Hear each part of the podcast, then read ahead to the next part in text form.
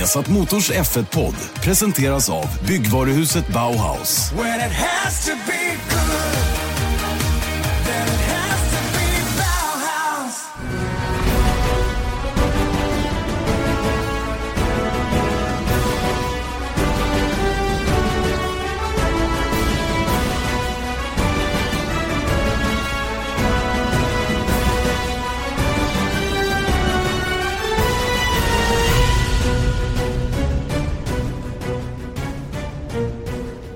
Vad ni är välkomna till Viasat Motors Formel 1-podd. Janne Blomqvist, Erik Stenborg eh, som är redo att eh, sätta tänderna i den senaste helgens Grand Prix, Malaysias Grand Prix, det sista som kördes där. Eh, själv har jag dragit på mig någon konstig förkylning, jag vet inte hur, för det var så sagolikt varmt i Malaysia så det måste vara någonting annat. Flygplanet Ja. säkert. Ja, eller luftkonditionering, det är väl en klassiker. Jo, fast faktum är att det var inte, vi körde inte så hårt på luftkonditioneringen, ställde den på kanske 22-23 grader bara. Men det är klart det blir stora temperaturskillnader, vilket sällan är bra. Nej. Och sen så flygplan. Det är inget bra. flygplan. Nej, det är verkligen inte bra. Men eh, det, det var rätt så go- god flygresa och sådär, så det var inga konstigheter. Jag tycker att eh, livet var bra där på Sepang. Ehm, kanske inte alla som tyckte det var så himla kul när, eh, när racet summeras. Eh, jag tänker på de, som, de utövarna så att säga. Då. Men eh, det var en konstig helg generellt. Ja, svårtippad. Jag tycker att vi borde få lite bonuspoäng här. Vi, vi kommer till det senare. Men Red Bull snabba på en, på en bana med långa rakor. Mercedes ändå ganska bleka trots snabba och tekniska sektioner. Ferrari tappar ännu mer poäng på grund av konstiga motorproblem. Mm. Det, var ju, det är liksom, Nej, det är Ja, helt vet märkligt. Jag skrev så här eh, i min blogg. Skrev jag så här. ehm, Mercedes favoriter, Ferrari snabbast och Red Bull vann. mm, Konstigt Ja, va? det, så. det är en bra sammanfattning av det hela. Och det, det, jag får inte ihop det mer än till min slutsats blir att det, var, att det är väldigt banspecifikt. Eh, temperaturen, banans karaktär, eh, alla de här bitarna tillsammans uppfattar jag spelar avgörande roll för, eh, för att det blev som det blev. Eh, och och också att det pendlade så fram och tillbaka. Menar, Mercedes var ju ingenstans på fredagen. Red Bull var sjukt snabba när det var blött men lite mer efter då när det var torrt. Och Ferrari, ja de var otroligt bra bara kort och gott. Och de senaste uppdateringarna de har haft med sig. Och de har ju trivts på den här banan eh, genom åren också. De tycker om högre temperaturer. Det gör ju inte Mercedes-bilen. Och någonstans så ramlade den in och ur fönstret för när däcken fungerade. Även Mercedes-bilen alltså. Och Det visar ju bara det faktum att Hamilton och, och Bottas valde olika konfiguration på bilen. Eh, för att man inte var helt hundra säker på vilket som fungerade bäst. Nej, men samtidigt om du minns förra veckan så sitter vi och raddar upp banor som skulle kunna vara Eh, Ferrari, positiva för Ferrari och tvärtom. Malaysia var inte en av dem. Och vi har pratat om det här tusen gånger, men att man blir lurad av ban... Det, det som man tror ska passa ett team kanske inte nödvändigtvis gör det i år. Så nu stämde det på Spa, det stämde på Silverstone, det stämde i Ungern för Ferrari och stämde i Singapore eh, för Ferrari förutom kraschen då i starten. Men, men den här trodde jag inte att ändå att Ferrari skulle vara klart snabbast på. Inte jag heller. Och jag, menar, jag pratar ju med massor med folk där nere och alla sa ju samma sak. Den här banan i Malaysia påminner oerhört mycket om Silverstone i sin layout. Mm. Eh, hur den har en typ av kurvor som påminner mycket om Silverstone. Jag tänker på kurva 5-6 är ju liknande Beckets. Vi har dubbelhögen 7-8 där som också är väldigt, väldigt snabba svängar. Kräver otroligt aerodynamiskt bra bil som ger mycket downforce för att kunna ha hög kurvhastighet genom de partierna. Sen har man ju några lite längre långsammare kurvor. Jag tänker kanske främst på kurva 1. Eh, Men även kurva 14 är, den är snabb till att börja med men den, där skrubbas farten av ju längre in i svängen man kommer och det är en väldigt lång period rent tidsmässigt som man är på sväng. Och eh, det är också sådana där kurvor som det finns några av på Silverstone. Så alla menade på att ja, men det här är liksom en Mercedes-bana. Men, men, men skillnaden blir ju då trots allt att eh, temperaturerna skiljer ju så oerhört. Det var ju, eh, dels var det ju fredagen då som, som regnade bort då första passet. När det blev torrt sen så såg det helt annorlunda ut. Och sen, sen blev det något svalare till dess att man körde kvalet jämfört med FP3 på lördagen. Och jag tror att de graderna ner i asfalten gjorde stor skillnad för en sån som Lewis Hamilton. Som helt plötsligt hittade in i rytmen och i sitt sätt att köra på ett, på ett eh, ja, mycket, mycket bättre än vad Valtteri Bottas gjorde. Mm. Ja, men det är väl så. Det, det var ju så helt Ja, enkelt. ja. Men, men eh, ändå förvånande på, på förhand så trodde jag att det skulle vara mycket jämnare och, eh, åtminstone. Sen så blev det ju liksom jämnt i alla fall, men det hade ju andra anledningar. Och Mm. vilka, maken till skithelg än en gång för Ferrari. Ja, jag vet inte om det är någon form av karma de råkar ut för det här, vad de har pysslat med. För att ha så här mycket Ja. ofly- eller oflyt kan man inte säga att de hade i Singapore, men i, den här gången var det ju oflyt. Mm. Eh, att, att turbon inte snurrar, samma fel om jag har förstått det hela rätt på både Fettels lördagsmotor som han skulle kvala med och den Kimi hade i bilen till söndagen. Mm. Och Någonting... det hade att göra någonting med, med insuget på något sätt, Luft, eh, luftsystemet. Ja, alltså det är no, var ju no, ja, de sa ju att det är någonting mellan turbo och kompressor som gör att turbon inte snurrar helt enkelt. Mm. Och, och då får de ingen fart på någonting.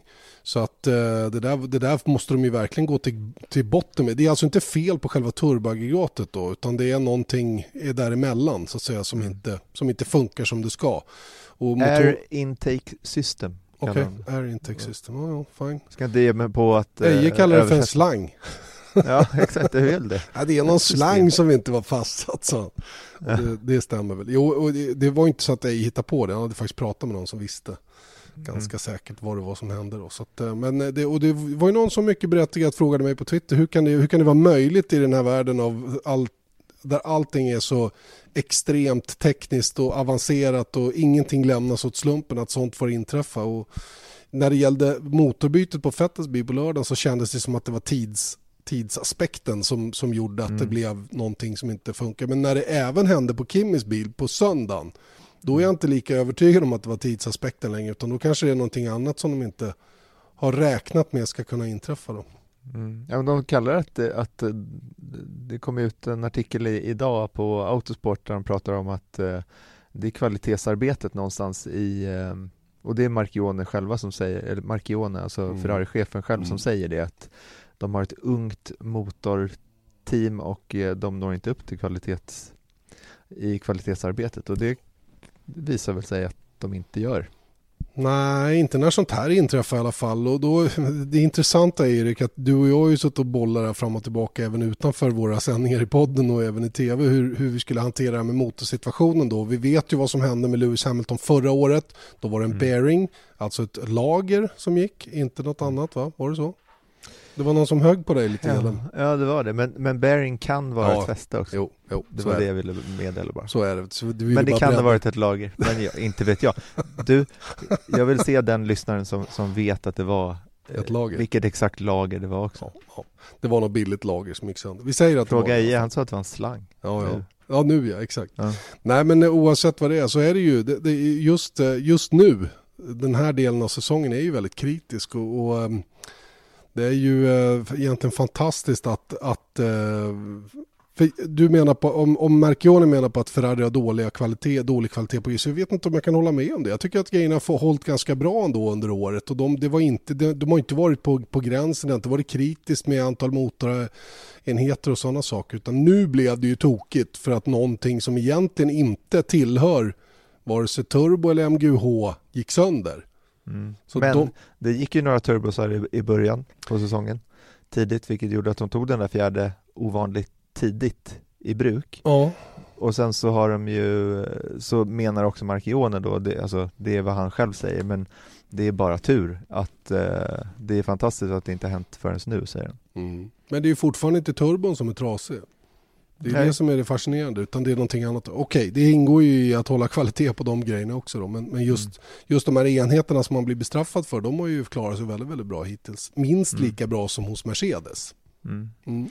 Men eh, det var, med tanke på att starta sist och eh, Vettel sågs upp på fjärde plats, det var ju väldigt, väldigt bra och om det är någonting positivt man kan ta med sig av det här var att han bytte hela motorpaketet inför söndagen. Ja, han Så fick, ju nu, han fick i praktiken två nya motorer För den mm. motorn som de satte på på lördagen, det var tydligen den som var planerad för att köra på Suzuka. Den skulle introduceras på Suzuka.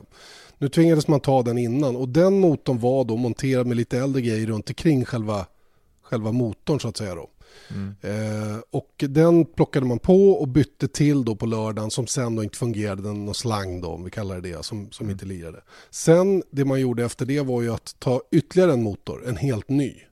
Så nu har man ju både den som skulle introduceras på Suzuka som var av uppgraderad variant och precis som den nya femte, hela femte motorn då som, som sedan användes på söndagen är då. Så de två finns ju nu tillgängliga. Mm. Och är alla tillbehör till dem? Absolut. absolut. Och sånt ja, ja. Så att nu och, är man ju med i matchen på riktigt. Och eh, det som, det var väldigt bra jobbat, komma, komma fyra trots allt. Och något som gladde mig i detta var att Ferrari var snabbare helgen, mm. vilket jag inte trodde som sagt. Och eh, nu är det enkelt att räkna. Nu behöver bara Vettel vinna resterande race så kan han vinna titeln oavsett vad Hamilton gör. Han, enkelt, har, han har det fortfarande i egna händer, ja. det tycker jag är mm. jätte, jättebra. Eh, vill komma tillbaka lite grann till Vettel. Eh, efter att ha läst runt lite grann så verkar det ju som om eh, Ferrari tog en lite ja, de tog en annan taktik i alla fall eh, där eh, man undertankade Vettel. Man satte på soft, det vill säga mellanhårda däck, körde en lång första stint men man såg att tanka ur honom lite grann så han lättare skulle kunna ta sig igenom trafiken i början. Och jag vet inte om ni tänkte på det men han kom ikapp tror jag var Fernando Alonso eller om det var någon annan som han kom ungefär halvvägs upp genom fältet så, så stannade det av lite grann. Mm. Och om, jag, eh, om de uppgifter jag har stämmer nu så var det lite lift and coast under en period där han inte kunde gå för fullt så att säga. Va? Utan han var tvungen att hålla igen lite grann för att inte det skulle bli knapert på slutet. Eh, och sen så gjorde han ju då några strategiska omkörningar till då innan depåstoppet. Och sen när han väl hade gått i depå och lagt på supersoft, då var det full, full attack som gällde. Och det var riktigt cool att se. Eh, för det var verkligen full attack. Han åkte ju mer än en sekund, eller runt en sekund snabbare än Daniel Ricciardo då på soft framför. Som mm. hade gjort tvärtom. Och eh, nu var det ju några varvningar där som kanske kostade honom möjligheten att gå för tredjeplatsen. Eh, bland annat en av Fernando Alonso då, som, som du pratade om. Inte för att Alonso kanske gjorde något fel, men, men, men det var några varvningar som tog lite längre tid mm. än, än, vad Vettel ville. Och då, och då fick han faktiskt bara en chans på Ricardo. För jag tror att dels tog däcken slut efter den attacken och sen tror jag att kanske även att det började bli på marginalen med bensin. Mm. Ja, det låter rimligt. Mm. Eh, och, och när, när, du säger att Ferrari var snabbare under helgen, det var de. De mm. säger själva nu, och det hörde jag från flera håll, att, att de, de har den snabbaste bilen just nu. De har det snabbaste paketet. Det, det menar de helt allvarligt själva. Och det är ju uppmuntrande för deras del nu när vi går in i några tuffa race här framöver. Samtidigt så tror jag inte att, här, att, ehm, att Mercedes har gått och blivit så himla mycket sämre utan det, det, är nog fortfarande så att det skiljer bara någon enstaka tiondel. Och det sägs ju att den här kvalmode som Mercedes har är värd ungefär en halv sekund. Och nu har ju Ferrari och, och fabriksteam Ferrari i alla fall något liknande. Men det är där till exempel Red Bull tappar på lördagarna. De är inte mm. med då. De kan inte vara med då. Så de har väldigt, väldigt svårt att nå högre upp än till, till eh, tredje startled normalt sett. Nu blev det ju bättre här senast, men, men eh, titta på hur, hur kvalet blev. Så när liksom röken lagt sig så är det en Mercedes som Ferrari längst fram trots allt. Mm. Men det som, eh, nu har vi höjt Fettels chanser här eller vad man ska säga, eller möjligheter i alla fall. Vi har inte, vi har inte dödat dem i alla fall. Nej, men det som kan bli lite jobbigt nu var det som skedde efter målflagg. Oh, herregud, vilken grej alltså. Fettel och Stroll tänker du på? Ja, såklart. Mm, vad var det? Det var efter kurva 4, det var in i kurva 5, vänstern som är där. Och då, då var det ju något märkligt som inträffade. Dels när man helt plötsligt såg Fettel komma på tre hjul, det var 17 var det nu? För han körde ja, så, så väldigt... Tog han ens målflagg? Ja, men eller hur? Han körde ju så långsamt på slutet av, innan han gick i mål. Men det var ju mer för att hålla igen lite grann. Han behövde inte åka så hårt. Men efter målflagg så ser man bilen komma på tre hjul och man förstod ingenting. Och sen när reprisbilderna kom då så, så ehm, ja så, så, tror jag att det var ett, eh, ett case av trötthet. Trötthet ja. tror jag det var väldigt mycket. Eh, lite ofokusering. Mm. Eh, tänk att ha kört i, hur många varv var det? 56 eller något sånt mm. där. I den här hettan och värmen och du har varit superkoncentrerad från start till mål. Och så direkt efter mål, för det är helt naturligt att du kopplar av. Mm. Du, du slappnar av lite grann. Va? Och sen så Fettel ska ut och plocka åt sig lite gummi och eh, tar en ytterökare då på Stroll som i sin tur har Grosjean på insidan som han måste hålla koll på. Sen tyckte jag faktiskt att Stroll inte heller svängde. Nej, det var Stroll, Stroll åkte ju offline. Ja, eller hur? Alltså, han åkte liksom han, rakt fram. Det är han som är vållande i allra, allra högsta grad. Sen ja, så hade det, inte han koll på att Vettel kom. Nej, men han var redan på väg bort någonstans liksom. Han kollade ja. inte i backspegeln. Nej men eller hur, det var, det var någonstans det blev ett, ett eh, liksom, och det är klart, nu ingen utav förarna blev ansåg, eh, ans, ansedd som vållande utan man kunde inte riktigt bestämma sig för att det var den ena eller den andra som ska vara liksom, och därför så lät man det vara. Men, men eh, en sjukt onödig grej i alla fall. Mm. Eh, för det här kan ju kosta Fettel då om det är så att växellådan gick sönder i den här lilla incidenten. Ja det vi vet i frågan är att växellådan är skadad men man vet inte hur mycket så det de har gjort är att eh, de har tagit ur den där växellådan och skickat tillbaka den till Maranello för att se om de kan rädda den. Ja. Ehm, och eh, det kommer vi nog inte få reda på förrän den, fredag, på fredag. På fredag morgon tidigt. Men om man, om man inte kan rädda den så är det fem platser i Japan ja, då? det ska det vara. Det ska det vara. Om de inte kan hävda force majeure eller någonting sånt. Men det tror jag inte man kan. Det, det, visst, mål... Selling a little or a lot? Shopify helps you do your thing however you cha-ching. Shopify is the global commerce platform that helps you sell at every stage of your business. From the launch your online shop stage to the first real life store stage, all the way to the did we just hit a million orders stage. Shopify is there to help you grow. Shopify helps you turn browsers into buyers with the internet's best converting checkout. 36% better on average compared to other leading commerce platforms because businesses that grow grow with Shopify. Get a $1 per month trial period at shopify.com/work. shopify.com/work. Eller målet säger jag. Eh, racet var slut när det här inträffade. Eh, så det är lite freak ändå. Men eh, jag tror inte att de kommer kunna hävda något sånt. Utan det är ju upp till föraren och att på, på bästa och mest ansvarsfulla sätt ta bilen tillbaka till depån och säkra upp att den är, den är hel även för nästkommande tävling. Hade växellådan däremot gått sönder i själva racet Ja, då, då, har man, då har man rätt att byta utan någon bestraffning till tävlingen efter. Men det är ju inte Vettel hjälpt av så att säga. Nej, nej. Men äh, ja, det, det, det hoppas inte. För det är en sån här ja, dum ju... grej bara. Det, det är inget liksom det var riktig någon, anledning. Du, det var någon knasboll som trodde att Vettel hade gjort det här med avsikt för att han inte hade bensin kvar i bilen. För att de hade kört den så tom så att han inte skulle ha till bränsleprovet. Mm. Mm, eller hur? Jag tror inte att han... Sen, eh, sen ramlade han ur sängen. Mm, orkestrerade det riktigt. Men du är tydlig mot att det var Stroll som var vållan där alltså? Jag, jag vågar inte vara så tydlig. Jag ja, tycker, jag tycker bara... om man tittar på ombordbilderna så ser man att han, han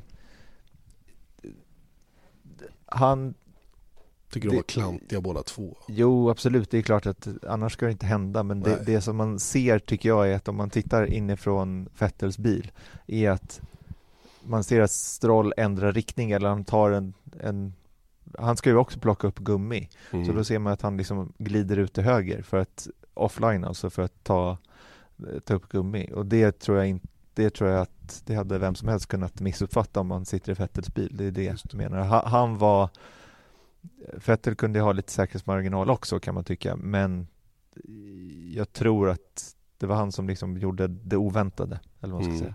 Mm. Men ja. en annan grej som jag tänkte på, det är otroligt likt Schumacher och Christian Albers mm. eh, i Kina 2005. på Men väg var... fram till griden, det var ju åt Exakt. andra håll. Uh, laps to grid så, så uh, kommer Albers i hög fart, körde han Minardi då?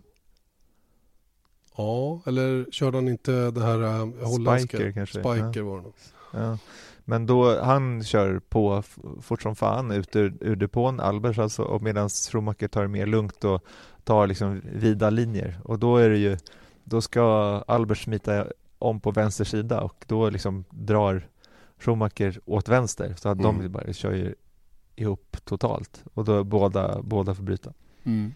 Ja, ja det, var en, det var en konstig grej. Alltså jag minns det mycket väl när jag satt och kommenterade och så insåg vad håller de på med för någonting och så blev det bara pannkaka av hela grejen där. Mm.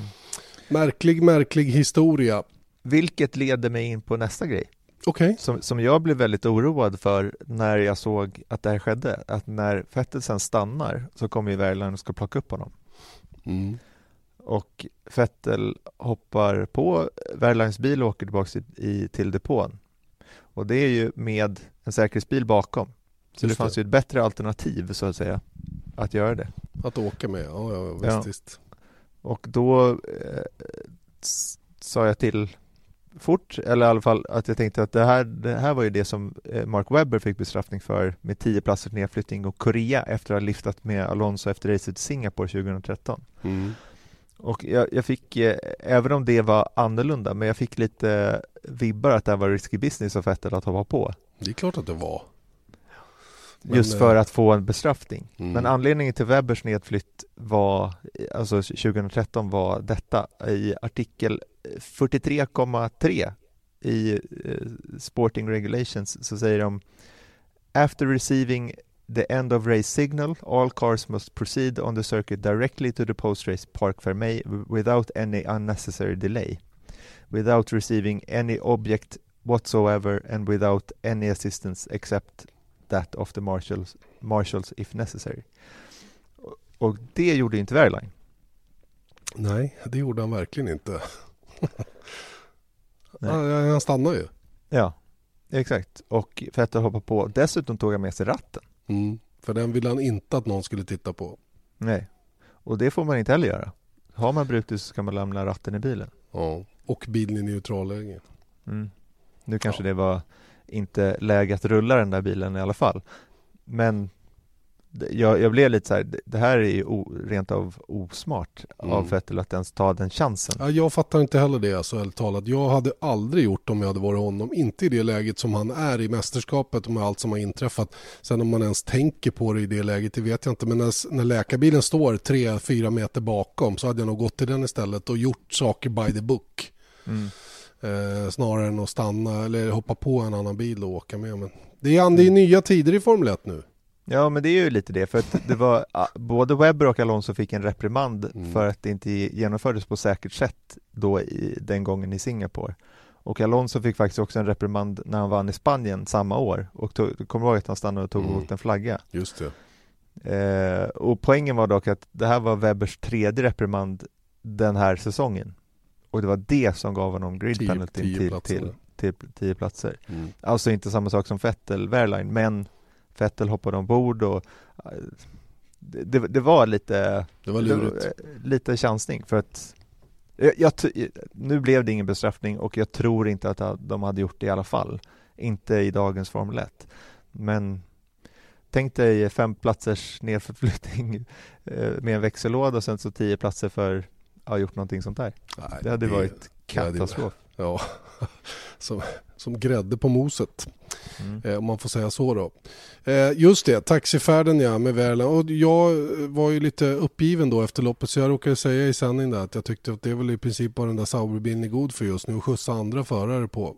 Mm. Den är inte snabb i vilket fall som helst. Nu tycker jag i och för sig att den var någorlunda okej i Malaysia, framförallt i händerna på Wehrlein. Men, men eh, den är ju hopplöst efter. Alltså, jag vet inte, det, det är någonting som inte är som det ska när det gäller det, här teamet. Och, och sen vad det är, ehm, vad, vad- det är som gör att man står och stampar så att säga. Om det är med avsikt att man, eh, att man liksom det man gör eller uppdaterar det är saker som man tittar på för nästa år. Man har redan gett upp den här bilen vilket jag i och för sig eh, kan förstå om man har gjort.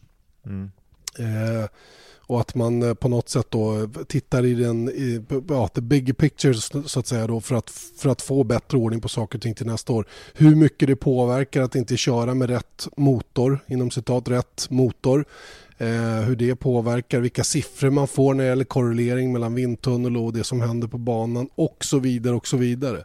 Men just nu är det tungt, alltså riktigt, riktigt tungt och Eh, Det är några jobbiga helger kvar. Det är ju faktiskt fem helger kvar att köra och eh, man ser ju liksom inget ljus i tunneln direkt utan det är, det är segt kort och gott. Mm. Mm. Och det kommer att prägla resultaten. Och vi, vi kan väl prata lite grann Marcus, blev ju ohyggligt sågad av en del människor efter helgens prestation och det är väl bara att konstatera att den inte var bra. Mm. Att få stryk med en halv minut av sin teamkamrat, det är för mycket. Mm. Och Men- en halv sekund kvar. Ja, det, det, det, det är på tok för mycket. Va? Och, eh, men, men alla, om man följer det här på något sätt så vet man ju att en halv sekund skiljer inte mellan Vettel och, och, eller mellan Wehrlein och Eriksson. Det har det aldrig gjort. Det gör det sällan. Det är någon enstaka gång. Någon sån där, när det blir offset, när det ramlar ur helt och hållet. Va? Jag vet Wehrleins första race i Bahrain var en sån, en sån helg. Nästan mm. exakt likadan som den här. Mm. Så, så jag menar... Och, och sen, åt andra hållet blir det ibland också. Ja, ja, ja självklart. Det, det, visst kan det vara så. Men i normalfallet så skiljer det kanske 500 delar eller max en tiondel eller en och en halv. Och det är en, ett, en normalare avstånd så att säga. Va? Men just den här helgen så var det inte på det viset. Och jag kan tycka det är lite beige att hoppa på bandvagnen liksom bara och ta fram motorsågen så fort att sånt här inträffar. Vem, vem sågar Valtteri Bottas på samma sätt? För att det, han borde ju ha samma typ av kritik. Han sitter ju dessutom i en ännu bättre bil. Mm. Jag tror att eh, Eriksson var 35 sekunder bakom Wehrlein och Bottas var 44 sekunder bakom Hamilton. Ja, och jag menar det, det, det är väl en rimlig jämförelse att göra, eller? Kan jag tycka då. Och, och det, jag vill verkligen inte sitta och säga att, att Marcus gjorde något bra jobb eller någonting sånt, för det gjorde han inte. Tillräckligt i alla fall. Och oavsett vad anledningen var, om, om det var balansproblem eller vad det nu än är, så är det ju saker som han tillsammans med ingenjören ska reda ut. Mm. Punkt slut bara. Och uppenbarligen så gick det att köra Sauberbilen lite snabbare. Om man, ja. om man kom till rätta med saker och ting. Så, så att någonstans har ju någonting gått åt skogen. Va? Men det blir lite så här... Det blir väldigt mycket köttyxa över alltihopa här. Jag kan tycka det är lite onödigt. Det är väldigt onyanserat om inte annat. Mm. Ja, och det, det är svårt att prestera en Sauber som det, är. Det också. Och, och, eh, men nu när Bergland gjorde det, alltså Eriksson har haft några jobbiga helger i rad också, så det spär väl på eh, situationen också, men det, det jag, jag har tyckt så länge och det, det, det är inte så mycket det är många som stöttar Marcus, det är inte det, men patriotismen som man kanske ser bland andra förare eh, saknas i Sverige tycker jag. Mm. Bland och, många i alla fall, eller bland en del. En del, ja precis. Man ska vara försiktig med att dra alla över en kamma. För jag uppfattar också att många, eller de allra flesta i Sverige är positiva till, till att vi har Marcus Eriksson i Formel 1 och att han är där. Sen att inte resultaten kommer, det är väl kanske det som gör att han inte blir folkkär. Mm. Men det behövs resultat för att verkligen gå in i de svenska folkhemmen. Va? Sen är inte sporten folkkär. Formel 1 är ju inte folkkär på det sättet. Eh, sportpubliken är ju långt ifrån eh, motorsportpublik. Det är liksom inte samma riktigt utan det brukar oftast gå åt varsitt håll. Och det där präglar ju sådana saker också. Men vi kan ju se exempel på motsatsen i andra länder, eller hur? Mm. Ja, men kolla på Kevin Magnusson som, nu, nu gjorde ju han en storartad debut i McLaren, när var det, 2013, 14? Ja, Ja, det, det, Var, det var ju sista året i, med V8-reglementet. Ja. ja. Mm. Och då kom han ju tvåa i Australien, så det var ju ganska en, en fin inledning för, för Kevin Magnusson. Men, men jag vet inte hur mycket ni som lyssnar känner till den support som Kevin faktiskt har i Danmark. Den är enorm alltså.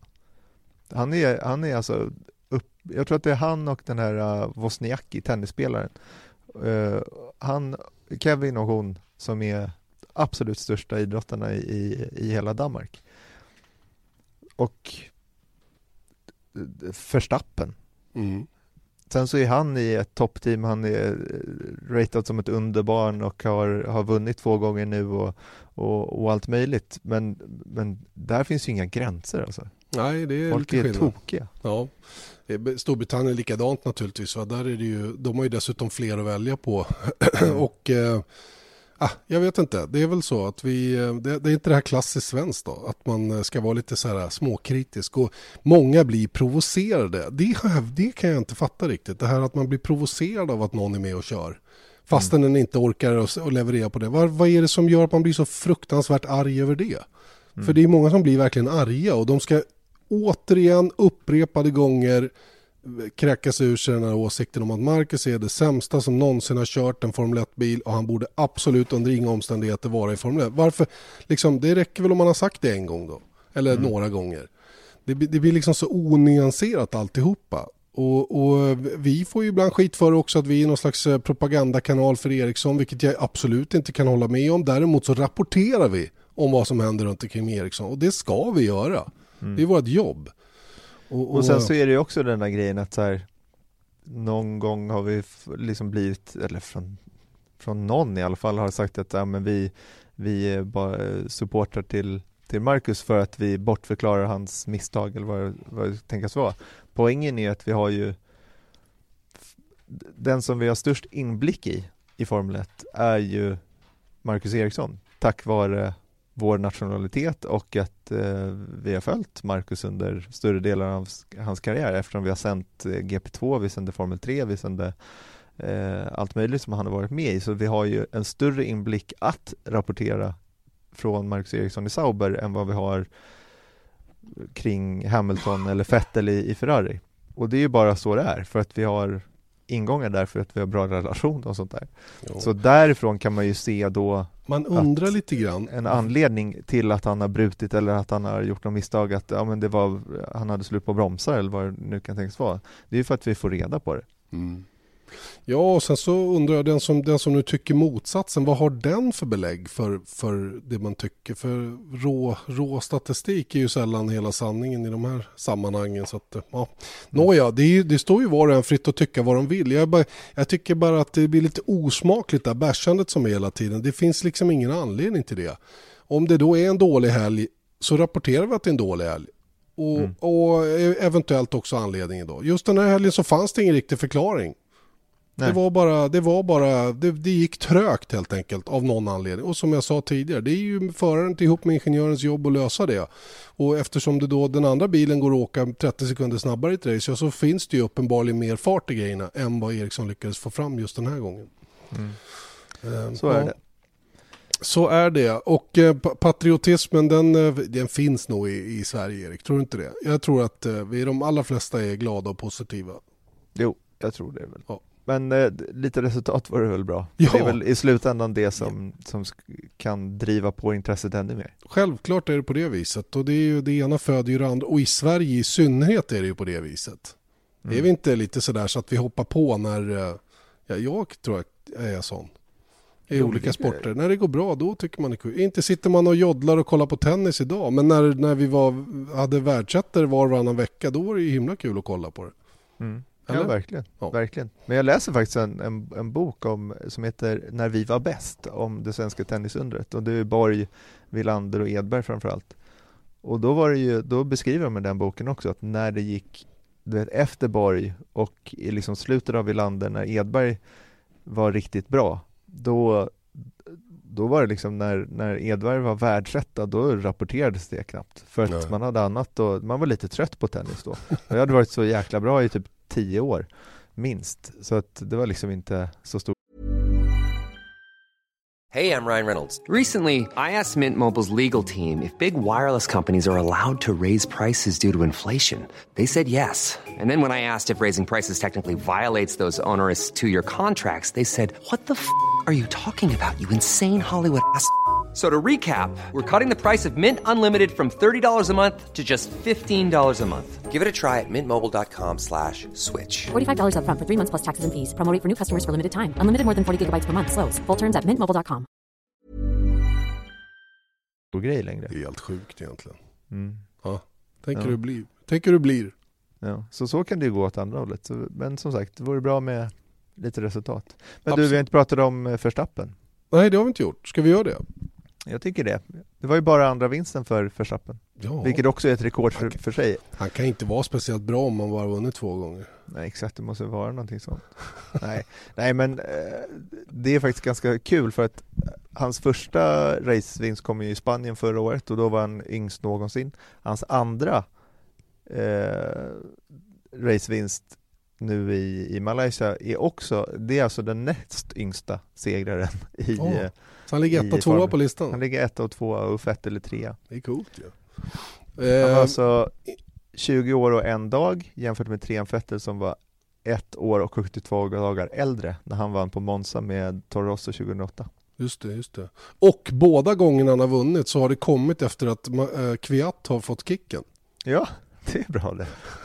Så nu är det slut på segrar för nu kanske han aldrig mer kommer tillbaka. Eller hur? Han, det är ju hans lucky charm eller vad vi ska säga då. Ja exakt, det kanske är därför, då kanske Kviat kommer få fortsätta ändå. Exakt, det är Förstappen-familjen som kräver det. för att kunna ge honom få sparken. Nu är, det dags, nu är det dags att vinna igen, så nu får du sluta. Ja. Ja, ja, det, är, det är tragiskt det här med Kviat. Han har ju hamnat i ett knepigt läge. Jag tror i och för sig att han kommer tillbaka innan säsongen är över. Tror du och du, ja, det tror jag. Jag tror, att, eh, jag tror att de kommer med Gasly och satsa på att vinna Superformula Mm. under USAs Grand Prix och då kör de med Kviat igen. Mm. Så att, och jag tror inte Kviat är helt borta för nästa år heller om jag ska vara riktigt ärlig. Han finns där under kontrakt och jag tror inte att... eh, Det beror lite på vad, vad, vad man kan ordna till i övrigt så att säga. Men jag tror inte att han är helt borta, det tror jag inte. Ja, men det är det som är så konstigt med det också, varför de väljer att, jag kan inte komma runt det riktigt, varför Gasly sitter i bilen idag. Jo men det är ju, de vill ju testa honom. Du, du, Men han ska ju... Jo men så här liksom, De har Jag- inget alternativ till nästa år i alla fall, så testa honom nästa år. Nej men jag ska ge min teori på det, varför man gör som man gör. Jag tror så här, att eh, Pierre Gasly är påtänkt för att köra för Toro Rosso nästa år. han eh, han eh, får bara fyra dagar, förberedelsedagar, om man ska köra nästa år. Mm. Eh, Jag tror att man med den lyx man kan unna sig hos Red Bull väljer att göra så här helt enkelt för att förbereda honom för nästa år. Och då kan man lyfta ut Kviat ett par tävlingar. Stoppa in Gasly som får köra då här och på Suzuka. Suzuka som förmodligen är en bana han känner väl till efter körningen där borta nu då i Japan. Och sen får han gå tillbaka och köra Superformula så får Kviat kanske köra USA och Mexiko. Och säg, vem vet, eh, Gasly kanske är tillbaka till, till eh, avslutningen i, i... Alltså man gör helt enkelt det här för att förbereda honom så väl som möjligt inför nästa år. Eh, ett det- glorifierat eh, strollprogram ungefär. Ja men lite, lite åt det hållet. Va? Att man, man har ju ändå den här lyxen att ha två team varav det ena inte är speciellt resultatinriktat på det sättet. Och jag menar oavsett vad Frans Tost säger så är ju han en anställd gubbe utav Mateschitz. Han gör det han blir tillsagd. Och om Mateschitz säger jag täcker för om ni torskar några konstruktörspengar, ja fine. Se- Sen är det ju också så att ehm, om, om nu Gasly är påtänkt för, för någonting större framöver så är det ju lika bra att börja med honom nu då. Mm.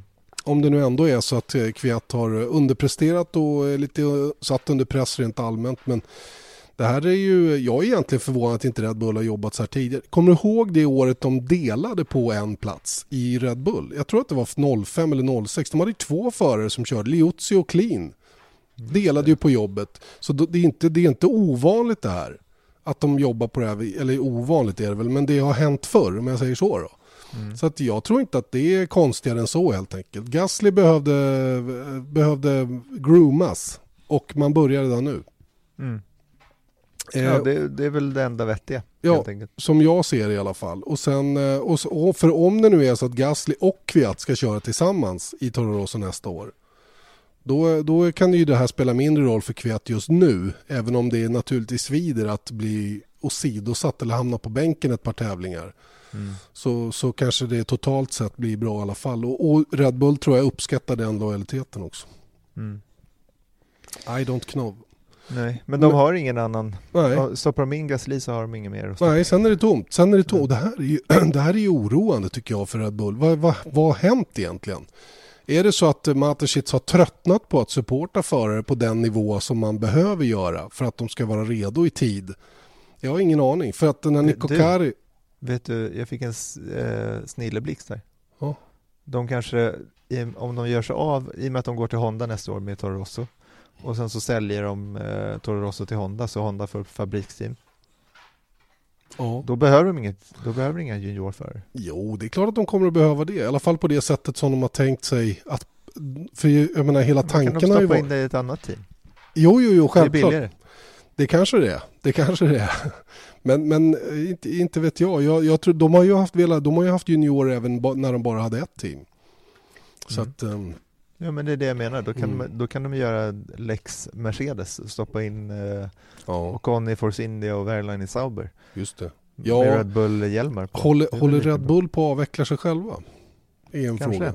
Det, det däremot tror jag är en stor sannolikhet att man på något sätt håller på och tittar på och det är väl allting, det är ju inte, kranarna står inte öppna ifrån sedelpressarna liksom. Så att det, det kanske är så att de helt enkelt har börjat att dra in Ja men Ja. i alla fall med Toro Rosso. Ja. Det är det Ja, menar, ja, men där- skulle det är där det börjar. närmare. Ja. Och avvecklar de då Toro Rosso först och sen då som det ryktas som säljer även huvudteamet då. Så, så ja, sen är de igång liksom. Mm. Och då har de inga förare under kontrakt och ingenting annat som de behöver pyssla med heller. Nej.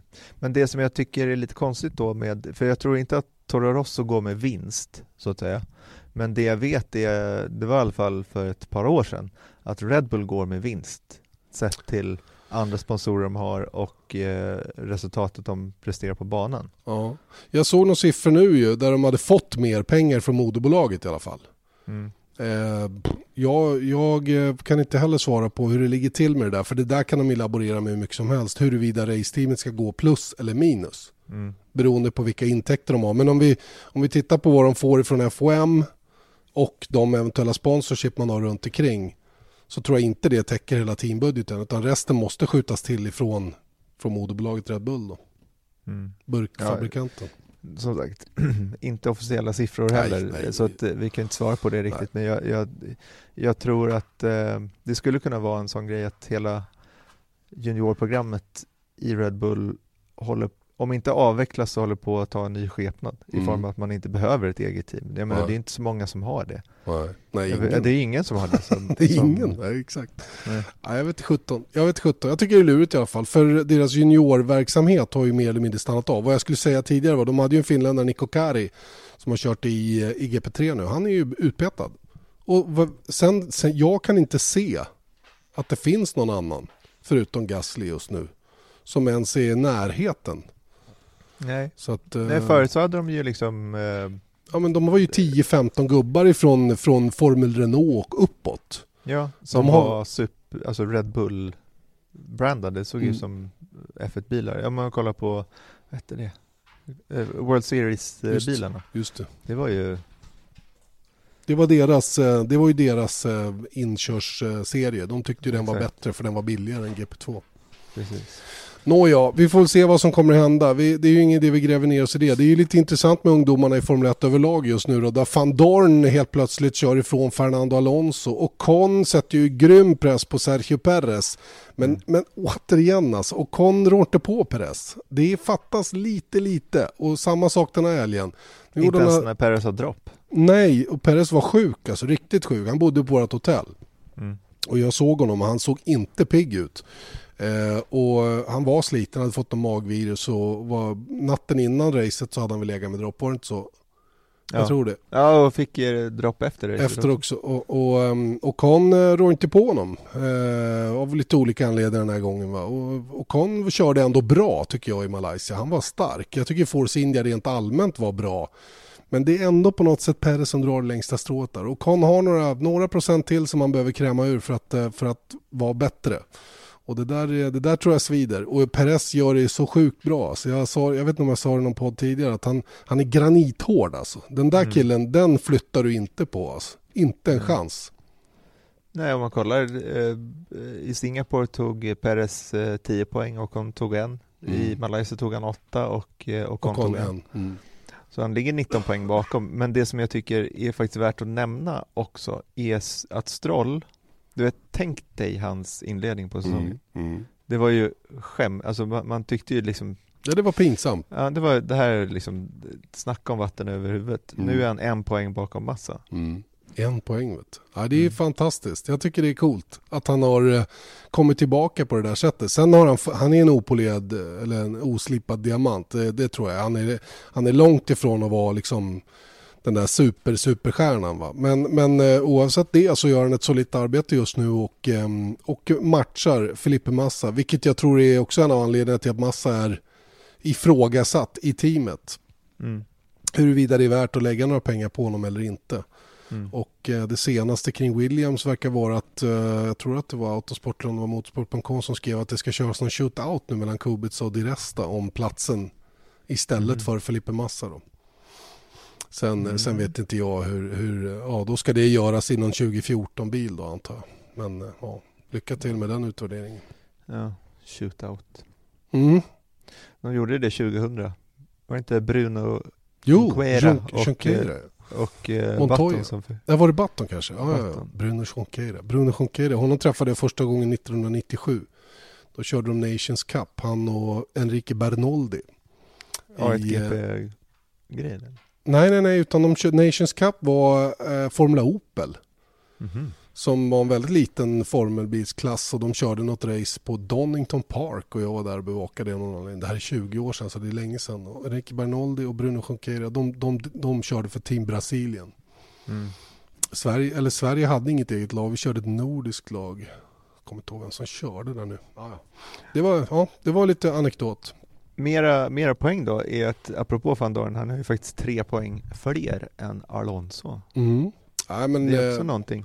Det är, jag tycker van Dorn börjar äntligen att visa lite grann det som, det som man kände att man...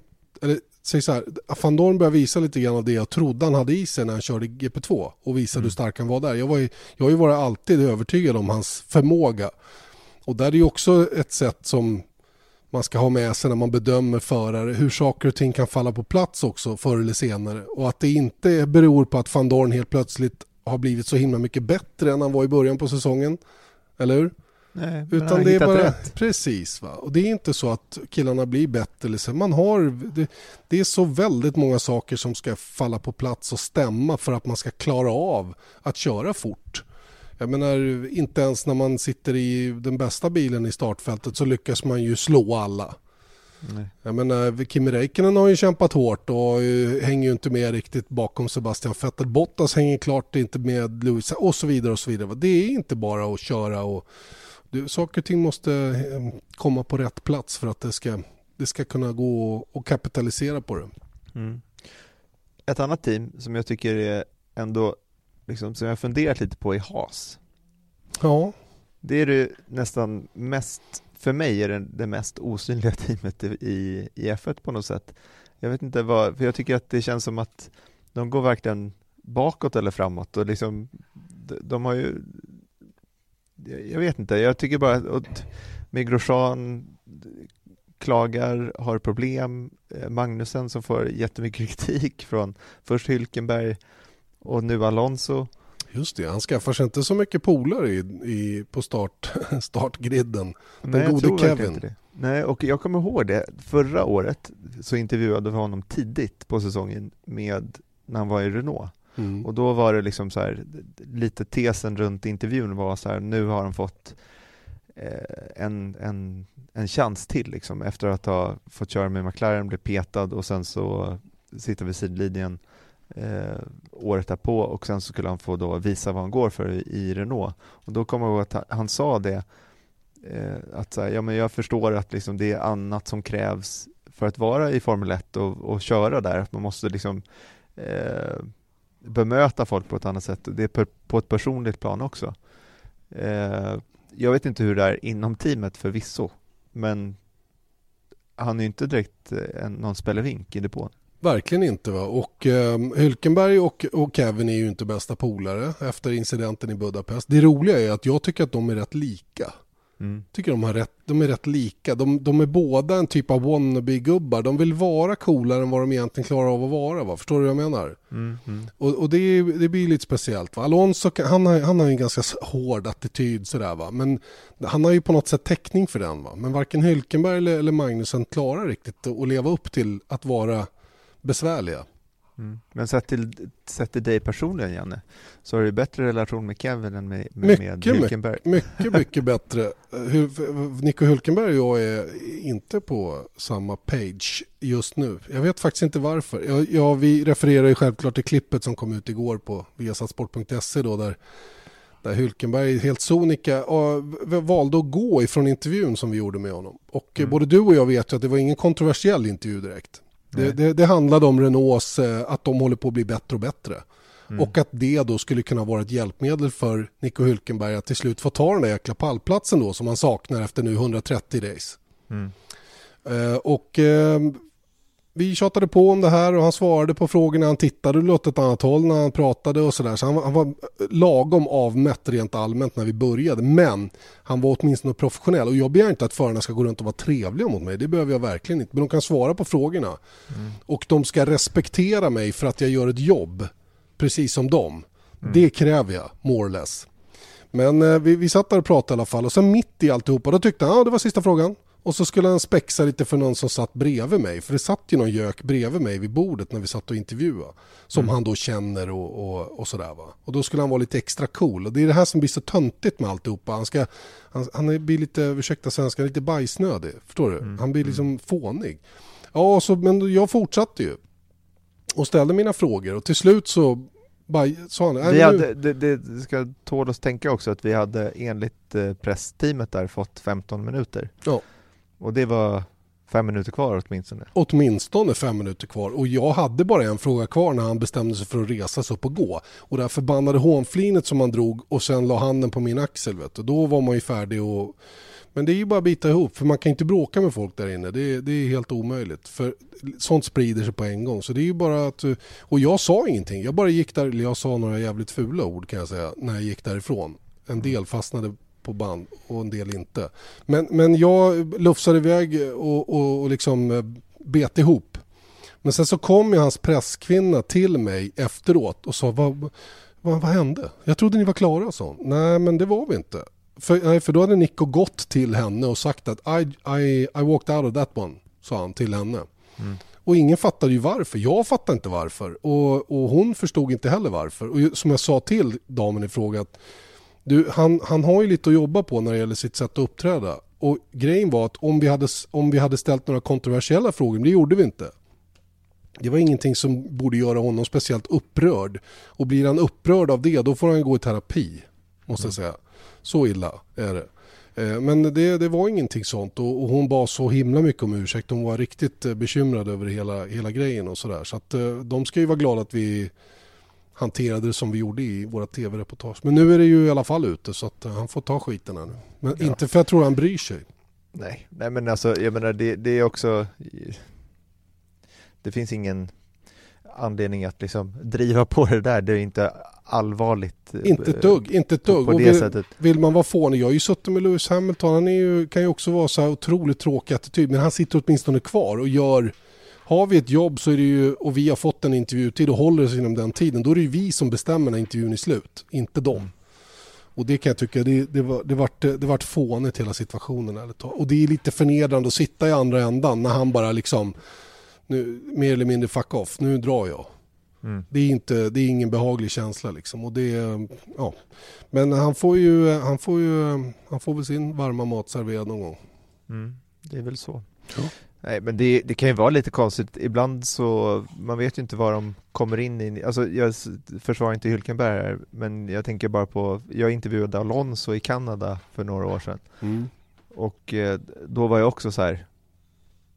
Han, han var så kort Mm. så att det var liksom, eh, Usch, det är obehagligt det där. ja det, det blir liksom ingen Det blir det ingen svårt, det, är intervju. svårt, nej, men det är svårt att beskriva, att det Mm. liksom, man kommer in och har förberett sig och vill göra, för båda skull vill man göra någonting bra. Men den andra liksom spelar inte med. Och sen så ska man ju liksom anpassa sig efter det som, som, som reporter såklart, men, men ibland liksom när man ställer ärliga frågor, inga dumheter liksom, man försöker inte skoja till det eller göra någon, eh, försöker inte bli kompis utan man gör en, en, en rak intervju. Och när motparten då inte vill vara med på det, det, det är en konstig känsla. Det där, när man pratar med experter på området så är det ju ofta det det handlar om. Att, att man har en tyst överenskommelse om vad, den här, vad det här samtalet ska handla om så att säga.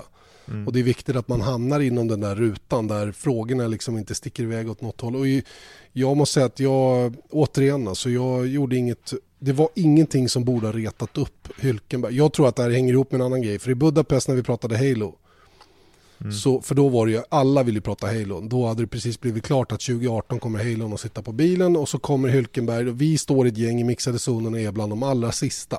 Han har ju naturligtvis fått 500 frågor om det här redan. Och så kommer han till oss. Och så kommer han och flabbar och tycker att han är så himla rolig. Och, och jag säger fråga, ställer frågan, ja, vad säger du nu då? Och han, nej men jag har, inget, jag, har inget, jag har ingenting roligt kvar att säga, säger han bara. Du kan väl säga det, så pekar han på sin presstjej. Som, som då drar alla plattityderna som de har dragit hela tiden. Och så sa jag, men seriöst nu, kan du svara på frågan?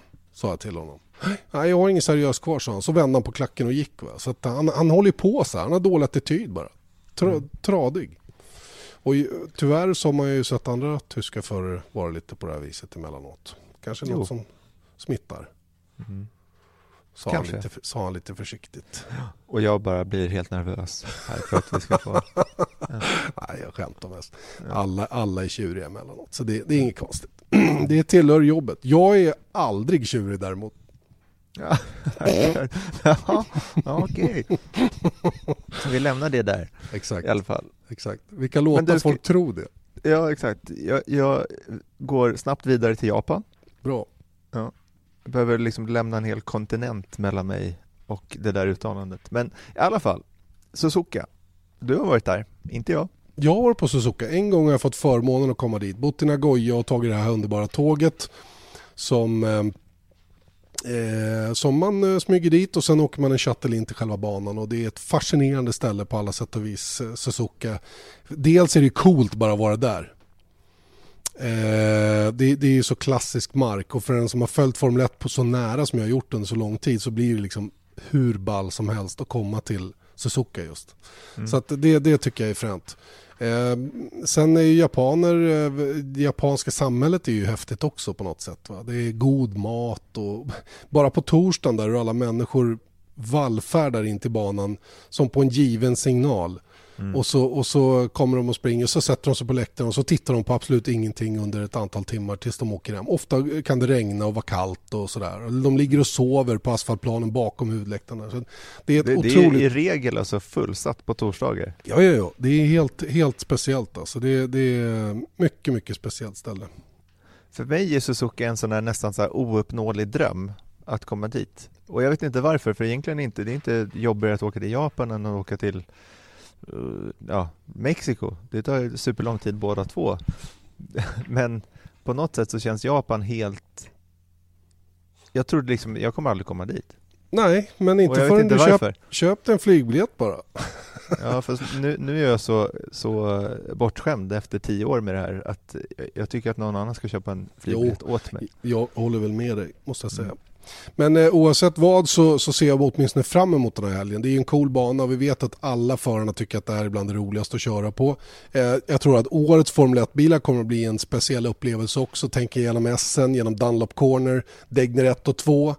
Eh, vi kommer Spoon. eh, genom Spoon Corner, ner för backen om 130. Det är, alltså, det, är, det är så otroligt många ställen där bilarna kommer kännas coola att köra för att det går så mycket fortare. Runt 20-30 km i timmen snabbare i de absolut snabbaste svängarna och det är ju väldigt, väldigt mycket. Och här ska det bli grymt intressant att se de som har mindre erfarenhet av den här banan, hur det kommer att påverka. För den är brutal om man gör misstag, då åker man av. Och då smäller det ordentligt. Det är inte mycket till avåkningszoner faktiskt. Nej, verkligen inte. Och det är ju liksom...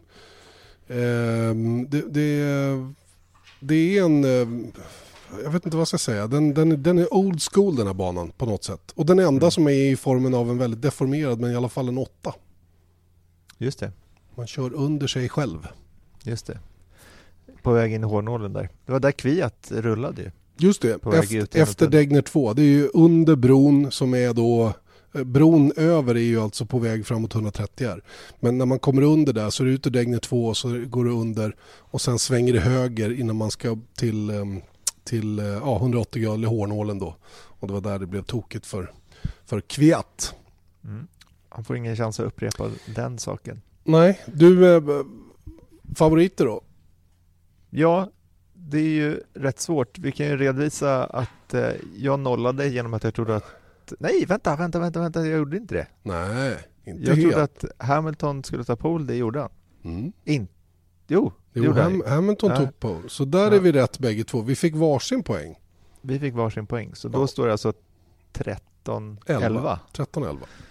Och då ska jag alltså fortsätta. För att eh, jag trodde Vettel som segrare och Bottas som snabbaste varv var väldigt långt därifrån. Hamilton trodde du för alla tre kategorierna. Just det. Det värsta är att jag tror ändå med den här eh, banan som, som eh, väntar så tror jag att ändå att Hamilton kommer vara stark. Och jag tror att Red Bull kommer också vara starka. Mm. Det är svårare nu. Det är väldigt svårt. Så varsågod, Janne Blomqvist. Tack ska du ha. Nej, jag håller stenhårt på Hamilton i pole för han har de där halvsekunden i, i, liksom i, i övertag rent fartmässigt. Så den petar ingen bort honom ifrån. Han kommer att ta sin 71 pole på Suzuka. Vinner loppet däremot, det tror jag Sebastian Vettel gör. Han måste vinna och i kraft av den liksom extra moroten nu att han måste vinna resten så tror jag faktiskt han gör det. Och snabbaste varv, ja du, det tror jag faktiskt att eh, Kimi Räikkönen tar. Kimi tar snabbaste varv. Så där har du. Det har jag. Och då tror jag faktiskt att eh, i och med att jag måste spegla dig lite här så tar jag Hamilton i pole och det är bara för att jag hoppas det. Jag hoppas så himla mycket att Vettel vinner. För att då har vi en säsong fortsatt. Just det. Och det känns ju nästan viktigast av allting just nu för våran del. Att, att, det, häng, att, det, att det liksom att det är ja, att mästerskapet lever helt enkelt, även efter Japans Grand Prix. Ja, så då eh, tar jag Hamilton, Vettel och sen så Verstappen. Okej. Okay. Hamilton, Vettel, Verstappen. Och jag Japp. säger Hamilton, Vettel, Räikkönen. Ja. Då kommer vi ihåg det. Japp, jag kommer ihåg det. Det blir jätte, jättefint det. Och eh, 02.55, vad sägs om det? Mm. Det är lika ja. bra, du behöver inte, behöver inte gå och lägga sig ens. Grattis! Ja, det mm. var som någon sa till mig, du borde inte komma tillbaka till Europatid. Nej, det har de ju faktiskt rätt i. Mm. Det är lite svårt att fungera socialt bara. Äh. Så att eh, det får eh, helt enkelt bli några dagar med Europatid där. Vi ska ju köra på torsdag, Erik. Just det. Hallå! Vi ska ju, det är ju Team F1-poddens tur att köra tre timmars på Gelleråsen. Yes. Jag är där 23 för en vecka sedan. Jag vet och du var grymt snabb har du sagt. Mm, mm, mm. Ja, jag själv säger det såklart. Mm. det är väl kanske ingen annan som säger det men det, det, spelar ingen roll. Så nu gäller det för vår tredje teamkamrat som vi vet väldigt lite om, Oskar. Just det. Bergqvist heter han att han levererar här, för jag är grymt snabb. Ja, ja, det, är, det, är bra. Det, är bra. Sen, sen, det är sen gammalt. Jag har sett dig svarva innehjul där så att det finns inga kvar. Ja, men det var ju Felix Rosenqvist som sa åt mig att göra det, så då lider man. Felix Rosenqvist, han har kört en sån här bil på 1.21,8. Mm. Det är två sekunder snabbare än vad jag klarade sist. Mm. Mm. Men eh, då har du inte sett mig köra i år. Nej. Jag har inte Nej, gjort det än, men jag, jag, stora förhoppningar. 21,5, nya däck och en 21,7. En 27. Ja. Lycka till med det. Ja. Ja, ja, det blir spännande i alla fall. Torsdag, vill man komma till Karlskoga och titta på så kan man göra det. Vi är där alltså och kör. Bor ni i krokarna där så är det ju bara roligt om ni dyker upp och vinkar eller kommer fram och säger hej. Ta en kaffe. Mm. Det kommer väl från mitt på dagen där någon gång. Också. Och, och ännu inga barn hos Nej. Fru, fru Stenborg än och Just inga det. känningar så jag har goda förhoppningar fortfarande men det kan, eh, kan gå fort det här. Det kan ju det. Mm. Men, men, okej, men, men vad är planen då? Ponera att du åker till Karlskoga den femte. Du har två timmar till Stockholm. Eller till, eh, vart ska ni föda någonstans? Det är inne i stan någonstans. Eh, Vet man det? Nej, man kan önska sånt. Okej. Okay. Men eh, sen så har det att göra var det finns plats. Det blir någon det helikopter bli... till Helsingfors eller något sånt där som jag har hört talas om. Ja, jag hoppas inte det. Jag hörde av någon nu som hade fött på E18, alltså för några dagar sedan. Så att jag men hur är lasarettet i Karlskoga? Det kanske funkar? Om du tar med? ja, jag måste nog göra det. Då är du ju nära.